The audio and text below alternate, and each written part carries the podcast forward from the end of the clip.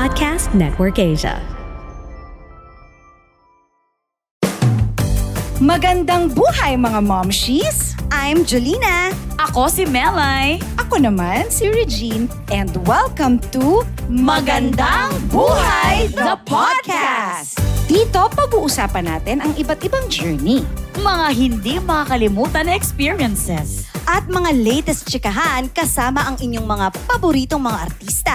Sabay-sabay tayong matuto, magtawanan at magchikahan. Dito lang yan sa Magandang Buhay!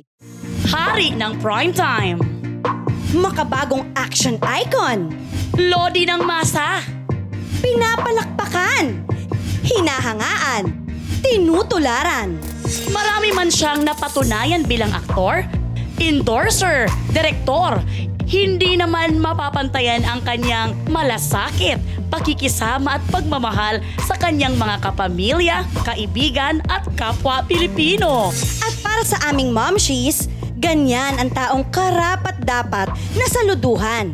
Kaya naman, ibang level ang excitement natin this morning dahil finally, after 7 years ng MB, nandito na siya! Sa kauna-unahang pagkakataon sa ating munting tahanan, ang nag-iisang Coco Martin! Sama-sama tayong ma-inspire at matuto mula sa kanyang journey in life. At mapangiti sa mga baon niyang masasayang kwento. Humanda na sa pag-share ni Direk Coco ng kanyang makulay, matagumpay at magandang buhay! Ayan na mga momshies, pomshies, anakshis, and beshies! Andito na talaga siya sa kauna-unahang pagkakataon. Sama-sama natin i-welcome sa MB! Coco Martin! Magandang umaga po sa lahat po ng nanonood ng magandang buhay ngayon. Ito na magkwentuhan na nga tayo. Ito, Direk Coco ha. Kasi talagang so, alam namin na sobrang humble mo talaga. Pero I think isa lang talaga mabibigyan insa sa buong mundo ha.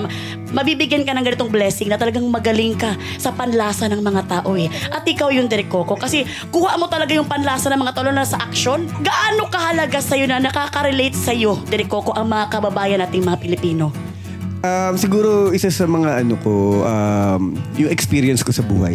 Nanggaling ako sa wala eh. Nanggaling ako sa hirap eh. Kumbaga parang alam ko kung paano yung struggle, paano ka makakapunta sa gusto mong puntahan. Yung mga ganyan, alam mo kung sino yung mga ganyan, yung mga hanggang ngayon artista pa din, di ba? Yes. Kasi ganyan sila ka-professional.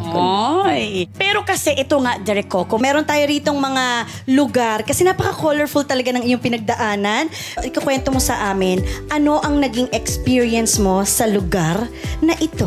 Ah, ano Baliches, dyan, talaga ako ano, ah, dyan ako pinanganak, dyan ako talaga lumaki. Ang halos lahat ng mga um, natutunan ko or baon-baon ko, dyan ko talaga ano, um, nakuha. Kasi um, Novaliches noon dati ano yan, eh, um, puro bundok-bundok pa.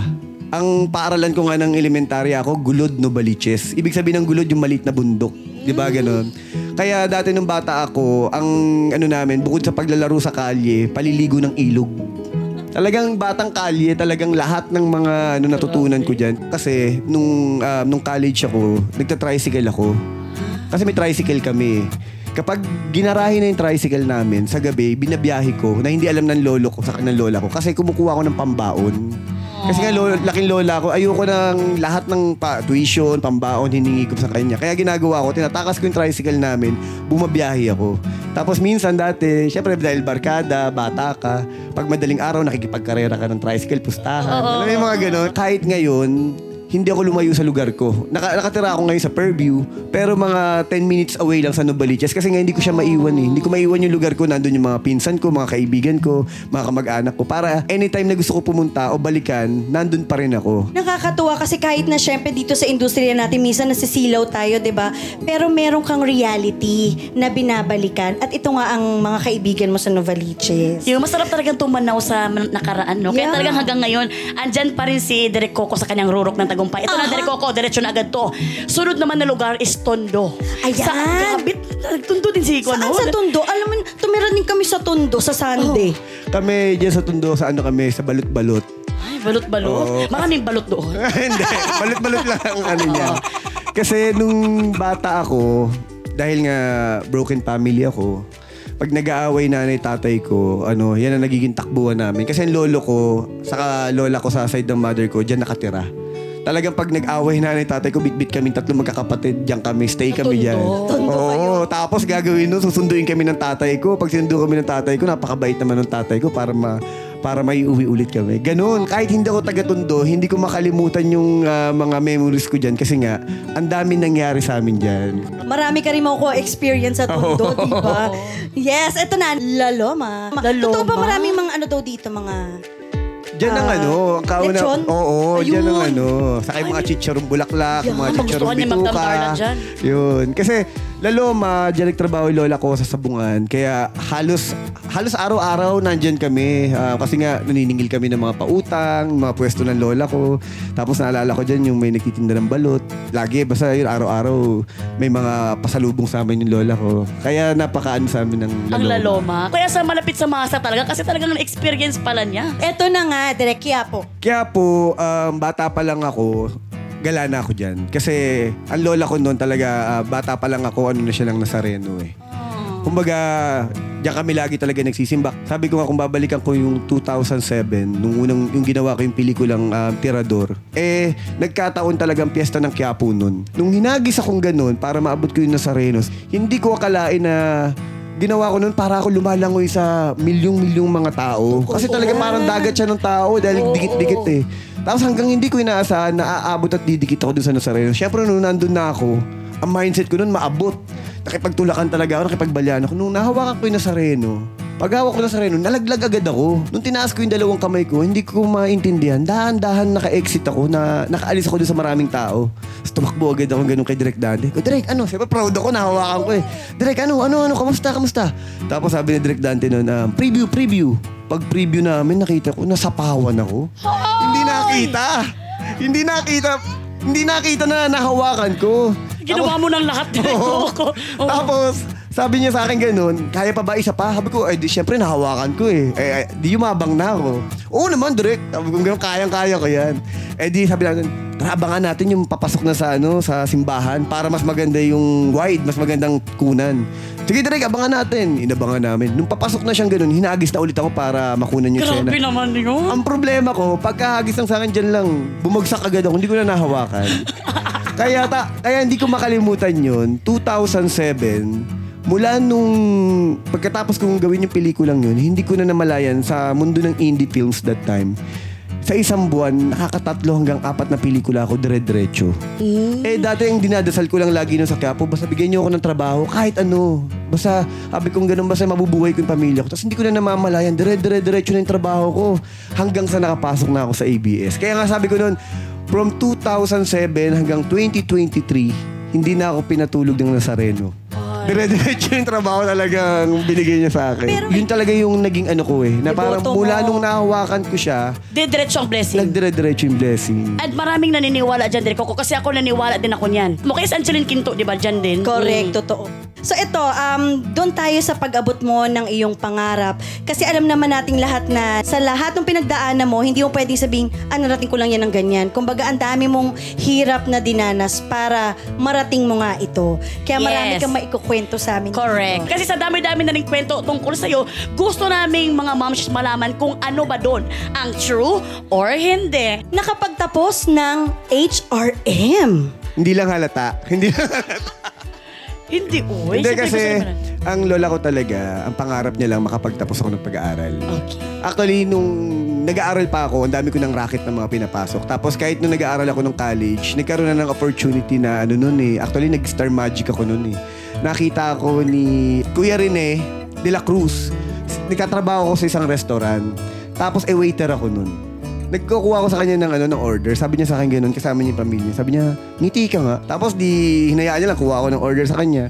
Tapos pagpunta ko dun sa kitchen, sabi ko sa barkado, uh, pinangingiti ako nung customer. Pagbalik kong ganun, nung siniserve ko na yung pagkain, sabi niya ganun, sabi niya, binigyan niya akong calling card. Sabi niya, assistant director ako ni Johnny Manahan. Sabi niya, baka gusto mo mag-artista. Di syempre parang, ibang pakiramdam eh pag ordinaryo kang tao tapos bibigyan ka ng calling card na tapos may nakalagay pang ABS-CBN. Uy, Iba yung ano, kilig. iba yung pakiramdam. Tapos ngayon, di punta ako sa ABS, nakita kami doon sa OG's entrance, doon pa sa harapan nun eh. Nung sinundo niya ako ganun, audition pala ng ano, ng Star Magic, batch 9. Batch 9 na. Batch 9. Okay, okay. Tapos pagdating ko doon, gagawin ko? Eh, dito na, audition. Actually, kinikilig lang ako doon, makapunta lang ako doon sa, ano, sa kabilang building ng Star Magic. Ang sarap sa pakiramdam, di ba? Pag nandun ka, tapos may dadaan na artista, sila Jericho. Parang kinikilig kang gano'n. Ang lalaki mo tao, kikilig. Ala, Jericho. Sabi ko, ang pogi pala nito sa personal. Ganon yung pakiramdam, yung ano mo. Tapos yung iba, ibang Ang experience. cute si Direk Coco. Tapos dumating na yung time, from 40 yata, tapos naging 20 na lang yata kami. Basta si Mr. M nun, hindi ko naman kakausapin basta ni Mr. M. Gaganon, gaganon. Ganyan, ganyan. yung pala, yung matitira, kayo pala yung mag-workshop. Yun na yun, yun na yun. Yun na yung finale, kumbaga Oo. finals na. Tapos, workshop, workshop. Eh, ang workshop namin nun, MWF saka Saturday, Sunday. At that time, nag-aaral ako, college ako. Ang problema, nag-workshop ako, hindi na ako pumapasok sa klase. Eh, idadrop na ako ng teacher ko. Hoy! Kaya nung idadrop na ako ng teacher ko dun sa mga subject na ano ko, sabi ko sa lola ko, nagpaalam ako, Lola, pwede na ba ako magtrabaho? Ang sabi sa akin ng lola ko, um, tapusin mo muna yung pag-aaral mo, tapos saka mo gawin ang lahat ng gusto mo sa buhay. Kaya tinapos ko yung pag-aaral ko. Dinarap ko yung ano. Lola, oo. Nangyari. Masunurin kasi nakatadhana naman talaga kay Direk Coco ang kanyang tagumpay. Correct. Pero yung HRM, doon pala ang kwento, doon pala ang simula na pag-introduce sa kanya sa show business. Ito naman sunod, nagbabaon ng pagkain mula sa breakfast buffet? Ha? Direk Coco, Anong lalagyan mo? Bilang ano ganun. nilagay mo? Baka mabigyan mo kami ng tip. Hindi, kasi ito yung mga panahon ko nasa indie films ako. 'Di ba pag lumalaban kayo abroad sa ano sa festival, eh syempre wala naman akong pera noon. Saka alam niyo po sabi ko nga, meron akong na-experience, may ginawa akong isang buong pelikula, ako bida. Ang binayad sa akin 2,000 pesos. Hoy! Kasi that time, nung pag gumagawa ka ng pelikula, lalo sa indie films nun, dahil talagang walang budget. Eh di, syempre, wala rin ako ganong ipon, wala ka pang ano. Eh pag sumasama ako sa abroad, sa festival, may per dime na binibigay. Parang Wow. wana, oh, 100 dollar. Favorite natin, favorite natin Hindi ko makakalimutan, 100 dollar. Susubi ko yan. Ang ginagawa ko talaga, habi ko, ito na yung kita ko. Kasi syempre wala akong iuwi. Ito na yung, kumbaga ito na yung bayad sa akin, yun ang mindset ko. Kaya ang ginagawa ko, pag breakfast sa hotel, kakain ako ng maraming marami. Tapos ang gagawin ko, syempre, buffet yan, di ba? Magbabalot ako ng magbabalot ang lalagay ko sa bag ko kasi yun na yung lunch and dinner ko. Talaga ba? Di ba? Para, ano lang, kumbaga para maiuwi ko lang yung per Correct. dime na Oo, oo, binibigay sa akin.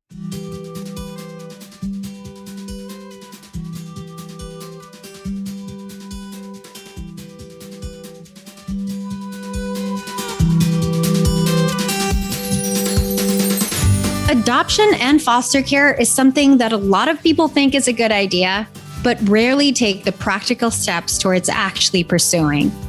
Rohe Foundation is here to provide you with enough information and a lot of inspiration to keep you moving forward on that journey. I'm Krina Henson, and this is the Family is the Answer podcast. And we're powered by Podcast Network Asia and Podmetrics.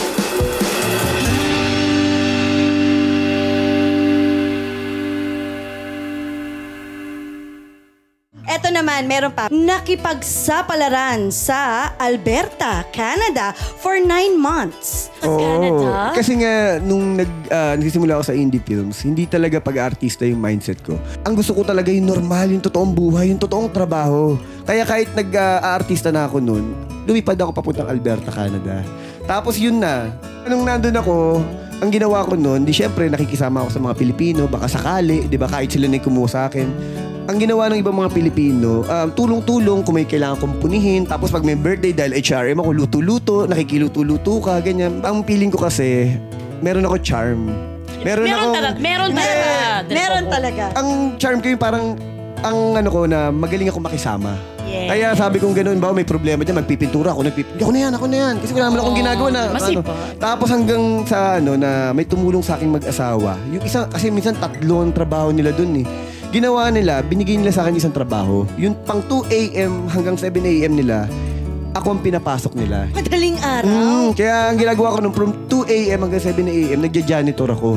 Tapos pag Saturday, Sunday, nag-housekeeping ako sa mga bahay ng mga Canadian. Tapos doon ko rin na-experience na yung mga ah, plastic bottles saka mga soft drinks na lata. Iniipon ko yun kasi nga sa isang buwan, magkano rin yun eh. Umaabot din ako ng mga 100 Canadian dollars. Binibenta ko para may padala ko sa lola ko. Ah, meron din palang benta doon. Oo, Oo, mga meron. ganun. Yung mga ganun. Grabe. Iipunin mo talaga yun. Grabe ang sipag mo, Direk Coco. Hindi. Hindi talagang ngayon Yung namin... abilidad. Maabilidad, madiskarte. Ngayon namin na-realize na talagang kaya deserve mo talaga lahat ng blessing. Ang dami mo ng mga pagsubok na hinarap, Direk Coco. At ang pinakahinangaan pa rin sa'yo ay ang kabutihan ng kalooban mo. That's very true. Ang perfect na makakapagkwento niyan ay yung mga kasama mo sa journey mo, hindi ba? Kamusta nga ba bilang katrabaho at kaibigan itong si Direk Coco? Napakasipag na Oo. tao. Ay! Welcome sa Magandang Boys, Maglas and Yay! Basilio! Eh, eh, sobrang sipag Eh, eh, eh, eh, eh, eh, eh, dalawa lang sila sa pamilyang nabuo Ay, sa MPS Provinciano. Oh, oh, oh, Ay, oh. wow. You're welcome. Hey, mag-hi naman kayo sa Yes. magandang Kamusta po buhay. kayo? Magandang buhay. Magandang buhay, kumusta po? Nakakatuwa naman, ano? Ito na nga, syempre gusto namin kayong tanungin, paano ba talaga nag-cruise ang mga landas ninyo? Paano kayo napunta at nakilala si Direk Coco? Um, ang pagkakaalam ko, pagka break time nila, nanonood sila ng rap battle, yung mga As cameraman. in? Mga cameraman. Tapos, na nagtataka siya, ano ba yung pinapanood nitong mga to? Na-curious siya, pinanood niya. So, nakita niya kami kung paano kami mag-rap. Ayun. Yun yung pagkakaalam ko. Nakakatuwa naman. At ngayon, hindi lang basta katrabaho, kundi bilang kaibigan.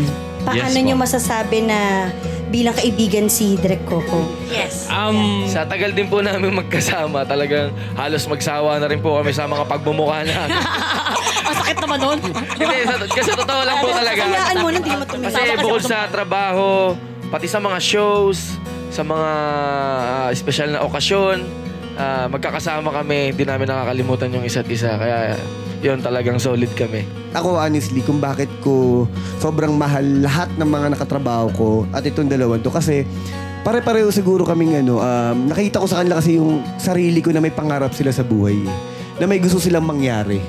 Alam ko, napapagod na rin sila sa akin, kakasermon ko, kakapangaral ko sa kanila. Kasi ayoko na matatapos ang lahat na to na walang nangyari sa buhay na. Ay, that's very... Kaya lagi kong inano, pag nagpupunta kami abroad, di ba, syempre pupunta kami abroad, minsan mag-aasap kami. Ako magdadala ng mga damit nila. Ako rin, ako, ako ano lang, stylist. Ako mag-aayos sa kanila. Ako, ako, Din, mag- sana all naman. Photographer siya rin. ako rin photographer. Ako, Kasi happy kasi si Derek Coco sa mga sa anong meron kayo sa naabot ninyo. I'm sure 'di ba Derek Coco ganun ang feeling mo. Hindi, saka nakita ko naman sa kanila yung pagmamahal nila. Sa trabaho, sa sa akin na kahit nasan ako, never akong iniwan ng dalawa. Kahit pagod na pagod na sila, pare-paro kami, walang tulog. Itong mga to, sabi ko, bibihira kasi yung mga ganun eh. Di ba? Yung meron kang alam mo na makakasama ka na walang iwanan kahit anong mangyari. Sa haba na nung pinagsamahan nyo, sa lalim na pinagsamahan ninyo, anong gusto nyo ipagpasalamat kay Direk Coco? Ako, sobrang daming gusto kong ipagpasalamat sa kanya. Ah, unang-una, ah, napagsama-sama ko sa unang pagkakataon yung anak ko dun sa pelikulang Panday ba yun? Oo. Napagsama-sama ko sila sa sinihan. Doon ko, doon ko lang sila nakasama ng buo. Ah, hindi ko makakalimutan yon. Sa akin na in general na lang kasi yung pinakakabuuan ng binigay sa amin ni, ni Derek Coco, isang napakalaki talagang ah, blessing. Yung baga, kasi ako, mula bata ako, full-time rapper po talaga ako. Hindi ako nakatapos ng pag-aaral. So, hindi, hindi ko inaakala na may tao na magbubukas sa akin ng panibagong pinto para mag- matuto pa ako ng iba pang bagay. At ah, yun, hindi ko inaasahan na aabot pa sa ganito. Kaya yun, sobrang grateful po kami. Yes. Pero syempre, wait lang. Napapag-usapan nga ang pagiging director mo. Hindi naman papatalo ang Ma'am Shimels namin dyan.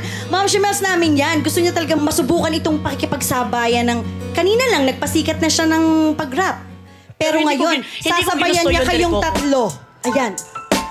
Eh, eh, eh, eh, eh, eh, eh, eh, eh, eh, eh, eh, eh. Yo, Ligawan na lang natin si, ano, si Ate Mela. Ligawan? Ligawan na lang na. Ah, wala, wala, wala na pong beat. Wala na pong beat. Ayan, Ma'am Shimels, this is it. Pwede ba mag-shades din ako? Mamaya si Direk Coco din. Oo, Kaya ba? Char-char lang, char-char lang natin Derek Coco. Char-char lang naman. Okay, ready? Let's go. Mundo ko'y mawawalan ng kulay. Kung ikaw sa akin ay mawawalay, di man kita mabigyan ng maganda ang buhay. May maganda lahi na mamaalay. Kung itsura lang ang basihan, tsakyari na sila. Kasi di lahat ng gwapo, artista, minsan rapper yung iba. Oy! In fairness, ano Ano naman? masasab? Kinilig ka ba, Ma'am Shimel? Sobrang kinilig ako. Sobrang Okay, ito the naman best. si Basil. Ay, ito parang itong bet ko. Hindi pa man nagsalita, talagang bet ko na siya. Yes. Yeah. Pag sinagot mo ko, matalino ka. Ay, Pag minahal mo ko, mas mahal kita. Kung sa karanasan, ako ay hinog na. Sa sobrang hinog, parang nabubulok na. Kaya maswerte ka pa at mapalad ka. May syota ka na, may tropa ka pa, may kuya ka na, may tito ka na, may daddy ka na, may lolo ka pa. Galing! all in one pala si All in one, kaya nga bet ko to eh. O, eto na. Ah, Direko ko naman. Go, go, go, go! Di man ako ganun kagwapo. Di matangkad, di rin macho. Di chinito, hindi mistiso, pero malaki naman ang puso ko. Bibigay ko sa'yo bahay at lupa, pati nasa sakyan, huwag ka lang mawala. Habang buhay kitang mamahalin, ganyan magmahal ang Coco Martin! Dito na ako! Grabe! Grabe. Ah, hindi pa siya ready nun ha. Tsaka nahihiya pa siya nun ha. Well, Go, well. Ma'am Shemels, go. Ay, ay, magandang buhay. Feeling ko ay, ang kaganda ko ay, ay, ay, ang baho ng hiningay. Okay, okay, sorry, sorry, sorry. nga ba. Pero hindi, ito, ito na. Uy, ang galing nyo. Ang So, galing papalakpakan naman natin ang ating Yes! si Smugla, si Basilio, at syempre si Direk Coco. Yan ang Coco Martin, ha? Siyempre, hindi lang naman si Smuglas at saka si Basilio ang gustong magparating ng mensahe para sa iyo, Direk Coco. Talaga? Kaya, Coco, I miss you so much. Um, ikaw ay isa sa mga pinakamamahal ko, hindi lang sa showbiz at sa labas ng showbiz, kung hindi sa buong mundo. For me, you are a genius. Masyadong napakaraming binayaya ng Panginoon sa iyo. Alam mo bakit? Palagay ko kasi napakabuti mong tao. At saka mapagmahal ka. Alam mo, pinagdarasal ko ang batang Quiapo dahil alam ko ang pinagdadaanan mo. Alam ko ang bigat ng pressure sa'yo. Pero anak, kayang-kaya mo yan. Alam mo bakit? Kasama mo lagi si Lord. Mommy is always here for you. Love you, Coco. Ayan na nga, Direk Coco. Kasi nung ikaw nagbigay ng mensahe sa kanya dito, talagang grabing iyak talaga. At saka ikaw, sobra kayang na-appreciate talaga. Pero anong gusto mong sabihin sa ating mega momshi? Alam niyo po, nung ano, nung gines ko siya sa probinsyano, sabi ko nga, kasi basta, ang hirap ko ipaliwanag sa sarili ko. Lagi akong isip ng isip. Hindi ko naman alam kung saan nanggagaling. Parang may bumulong sa akin na naisip ko si mami siya na basta bigla ko siya naisip. Hindi ko maintindihan. Parang binulong siya sa akin. And then after that, tumawag ko kay Tita Cory. Sinabi ko, Tita Cory, sabi ko meron po ako naisip, ganyan, ganyan. Sabi ko, okay lang po ba sa inyo? Siyempre, approve na approve agad kay Tita Cory. Tapos nag-zoom kami. Tapos di kwentuhan, ano muna, kamustahan. Tapos sabi niya sa akin, anong kwento? Patay. Sabi ko, wala akong kwento, wala akong idea, wala, hindi ko alam kung anong mangyari. Instant doon ko binubuo yung kwento niya kasi kailangan ko pala mag-present. Excited siya. Kasi ito na, nung dumating na siya sa set, iniiwasan ko siya.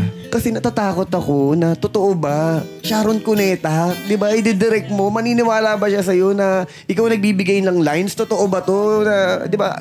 Five days na na nandun siya sa Ilocos. Umiiwas ako lagi. Lagi sinasabi, meron akong kukunan. hindi naman tinatawag at hinahanap. Ito na nga, may sakit ako. Nakahalata na siya. Siyempre, napaka-veteranong aktor yun, eh, di ba? Alam niya yung totoo at hindi, hindi mo kayang ano yun yan. Tapos ito na, sabi niya ganun, parang hindi ako gusto ni Direk Coco. Parang iniiwasan niya ako. Pero pabiro ah. Eto na ngayon. Nung naramdaman ko nagtatanong na siya, sabi ko, hindi. Sabi ko, kailangan ko nang harapin to. Sabi ko, kailangan ko tanggalin yung kaba ko. Sabi pagdating niya, sabi ko, Misha, yakap, yakap. Oh, kamusta, kamusta, kamusta. Hindi ko pa buo yung script. Opo, okay lang. Tapos maya may pag-upo niya ganun, balik ako sa PA. Ito yung nice, ito yung nice, ito yung nice. Tapos nung kinuna niya, sabi ko, yung ina-expect kong eksena, lagpas-lagpas yung binigay niya sa akin dun. Kaya sabi ko nga nung after that, dahan-dahan na kung inaano ko, paano ko makukuha yung loob niya as a director. Kasi wala kaming problema as an actor sa ka- katrabaho. Tapos nahihiya pa ako sa kanya, kahit ibang unit kami, Pumupunta pa siya sa unit namin para kamustahin kami, gano'n. Yung para bang sabi namin, sabi ko, totoo ba to? Tapos pag wala kaming taping, magluluto siya, papatawag niya kami. Talagang yung experience, yung pagmamahal na binigay niya sa amin, sobra-sobra. Pero alam mo ba kung anong sinasabi niya rin dito?